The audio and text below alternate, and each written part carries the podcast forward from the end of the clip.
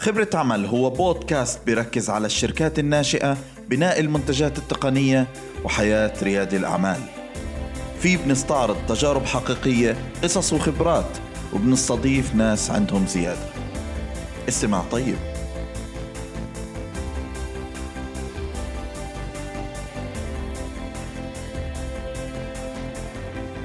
السلام عليكم ورحمة الله وبركاته. أهلا وسهلا فيكم مرة تانية. أنا بسعدني أن أعمل بودكاست هذا بعد آه، انقطاع طويل. وبعتذر بسبب أنه أنا مش صانع محتوى متفرغ. عندي products و startups بتاخذ حيز كبير من الوقت. النقطة الثانية هي إنه في بودكاست بعملهم هي بتكون عن قصة. والهدف مش جمال القصة بل هي العبرة اللي لها علاقة في الموضوع اللي بتكلم عنه. علشان نطبقه فعليا في أي startup أو product وممكن تكون مفيدة له بدون كلام كتير الكلام اليوم عن ال pivoting وال pivoting هو في ال startups هو إنك أنت تكون عندك فكرة والفكرة هذه تقرر إنك أنت تغيرها. تغيرها بنسبة معينة أو تغيرها بشكل كبير جدا. يعني من 10 20% 25 50% علشان معطيات بتشوفها ممكن شايف في فرصة في الفكرة الجديدة أو شايف إنه الفكرة الحالية ما راح تنجح. وهو قرار مش سهل وكثير ناس ممكن بتعارضه لأنه في تعلق آه، بالفكرة الرئيسية دائما يعني أنت لما تبدأ أي فكرة بتتعلق فيها وبترتبط فيها عاطفيا. وعلشان هيك أنا كنت عملت بودكاست في حلقة سابقة له علاقة في الارتباط هذا وخطورته.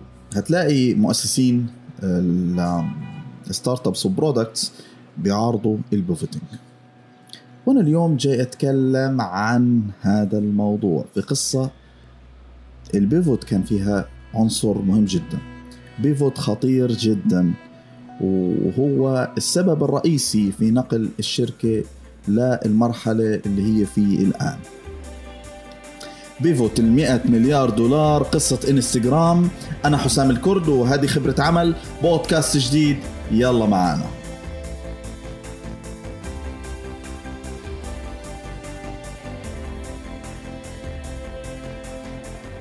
أبدأ من بطل القصة وهو كيفن سيستروم وكيفن هو شاب أمريكي كان له علاقة بالصور بحب يعني هواية له إنه بيلتحق في دورات آه، فوتوغرافي الكاميرات ومن النوع هذا لكن عند التحاقه في الجامعة كان دخل software engineer كمهندس برمجيات في جامعة ستانفورد في. خلال الفترة هذه طبعا زي ما حكينا هو كان تابع الشغل اللي بحبها إنه بروح على آه، دورات لها علاقة بالفوتوغرافي وأشياء لها علاقة بالصور لكن الموقف المهم اللي حصل هو في 2004 لما مارك آه، زوكربيرج مؤسس الفيسبوك بدأ الفيسبوك وكان محتاج مبرمجين يعني من الطراز الفريد. كان بيبحث عنهم في الجامعات المرموقة في أمريكا فكان في عرض من مارك لكيفن سيستروم في 2004 لكن كيفن رفض العرض. والسبب إنه كان بفكر يخلص دراسته بشكل رئيسي. وهنا note لنقطة إنه أنت مرات ممكن تكون آه، تكمل دراستك الجامعية عادي لأنه في كتير ناس بيتكلموا عن فكرة إنك تسيب الجامعة مقابل تبدأ ال startup هو بديك credibility عالية أو إنك نجاح آه، منقطع النظير زي ما صار مع مارك وبيل وناس كتير لكن آه، هذه مش القصة السائدة. هذه بعض القصص اللي نجحت مع بعض الناس. مش شرط أبدا أنك أنت تسيب الجامعة علشان تعمل product ناجح. المهم نرجع لكيفن. كيفن كمل دراسته بشكل طبيعي وفي آخر سنة بسموها senior year إنك أنت بتلتحق في زي آه، شركة بتتدرب فيها في على طبيعة العمل بشكل مباشر. فالتحق في شركة اسمها Odeo مؤسسها هو ايفن ويليامز اللي هو مؤسس تويتر برضه. وكان معاه برافقه في نفس المكان جاك دورسي وهو المدير التنفيذي الحالي لتويتر. فأكيد المحيط هذا بيديك خبرات آه، قوية لناس آه، نوعيين يعني. هم خريجين جامعات ممتازة أو حتى عندهم خلفية ممتازة في ال business. وتصور فكان هنا كيفن اتدرب في الفترة هذه ومجرد ما أنهى دراسته الجامعية حصل كيفن على عرض من من شركة جوجل إنه يشتغل في قسم ال marketing في موضوع ال Gmail وال Google Calendar. واستمر كيفن في هذه الفترة لثلاث سنوات وهو بيشتغل في شركة جوجل لحد ما ترك هذه الوظيفة واتجه إنه هو يشتغل في startup اسمه Nextstop ال startup هذا ما طول فيه كتير كيفن لأنه تم الاستحواذ عليه من شركة فيسبوك في 2010 هو startup له علاقة بالسفر يعني بشكل رئيسي. إحنا محرومين السفر الأيام كيفن من هذه اللحظة قرر إنه يسيب شركات ويبدأ مشروعه الخاص. وهنا برضه نقطة مهمة إنه صار عنده خبرة صار عنده علاقات. في أشكال مختلفة في corporates كبير زي زي جوجل في startup انه اشتغل فيها. فهذا إشي أكيد مهم لأي واحد بده يبنى ال startup إنه يكون عنده خبرة وعلاقات وهذا مفيدة جدا. وفعليا بدأ فكرة اسمها Burbn و Burbn فكرتها إنه أنت بتكون على بتشير الصور على location based يعني انت بتكون في مكان معين بتشير فيه الصور على ال social media. واختار يكون معاه co-founder اللي هو مايك كريجر. وهو معاه في جامعة ستانفورد هو مهندس برمجيات برضه ولكن من دفعة سابقة له. فكانوا هم شركين مؤسسين ل Burbn. ولسه بسمي يعني دخل معاه ventures capital ومستثمرين كبار بحكم طبعا اللمعة المهمة إنه أنت اشتغلت في جوجل سابقا خريج ستانفورد. يعني هذه أشياء طبعا بتفرق في أي استثمار إنها بتساعد جدا في الاستثمار. وأنت في مكان حيوي زي أمريكا في الاستثمار فكان دخل معاه مارك أندرسون 250 ألف دولار عبر صندوق الاستثمار الخاص فيه. وبن هورويتس اللي سبق وحكيت عن كتابه في بودكاست عن الكتب بنصحك تستمع. له دخل معاه برضه 250 ألف دولار فصار عندهم 500 ألف دولار وبسم الله يعني لسه بسموا الجماعة. بدوا يشتغلوا على Burbn ويطوروه بحيث إنه يكون ال location based picture app. ولكن مش بينجح. يعني بيصرفوا فيه الفلوس بيطوروا فيه. في إشي مش سليم. يعني أكبر رقم وصلوه هو 100 مستخدم فقط. وهنا القرار إنك أنت يا توقف ال app خالص يا إما إنك تقرر تستمر وتحارب أكتر يا إما إنك تعمل pivoting فعليا كان كيفن سيستروم ركز إنه يسمع للمئة مستخدم اللي عنده. ليش أنتوا بتستخدموا ال application تبعنا؟ وسؤال مع إنه بسيط لكنه مهم وكتير startups ممكن ما و founders ما بيروحوش يسألوا الأسئلة هذه المستخدمين. ليش بتستخدم ال app تبعنا كانت النقطة إحنا بنستخدم ال app علشان الصور الصور الصور. فهنا بدت problem وضحت أكثر إنه الصور يبدو إنها عنصر مهم جدا. لكن إحنا location based picture يعني في مشاركة صور بس هم مهتمين في عنصر الصور أكثر من موضوع ال location فكان كيفن في إجازة مع زوجته وبيسألها ليش أنت مش بتستخدمي أو بتنشري صورك في الإجازة؟ فقالت له أنا بحب أنشر صوري ولكن المشكلة إنه أنا محتاجة filters يطلع صورتي حلوة. ومجرد ما كان سمع هذا الجملة كان على طول فكرة ال filters تواردت لديهم كيفن وراح على المكتب على طول عشان يطورها. وطوروها مباشرة وعملوا ال pivoting الخطير من location based picture ل picture app مع ال filters.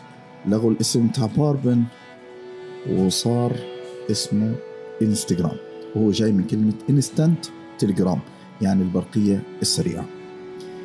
هنا ال pivot كان هو أهم عنصر في في التطبيق هذا. لأنه مجرد ما عملوا ال features هذه وسموه بالطريقة هذه ونشروا كان 25 ألف مستخدم على هذا التطبيق. وال servers نفسها اللي كانوا هم بانيين البنية البرمجيات عليها اضطرت إنها هي تقع. صارت مشاكل infrastructure عندهم طبعا صلحوا هذه المشاكل. ليصلوا لملايين المستخدمين في أشهر بسيطه من مليون ل 7 مليون مستخدم فترة بسيطة لأنه problem detected يعني هم لقوا المشكلة اللي بالضبط وحلوها بشكل جيد. وهذا كان كافي لأنه مارك يسمع عنهم وطبعا يقرر إنه هو يستحوذ على إنستغرام في 2014 ال 2014 استحوذت فيسبوك على انستغرام بمبلغ مليار دولار. وما زال كيفن بيملك 40% من الشركة. الآن فيسبوك وصل انستغرام طبعا ونقله نقلة نوعية خالص. وصل الآن قيمة الانستغرام 100 مليار دولار.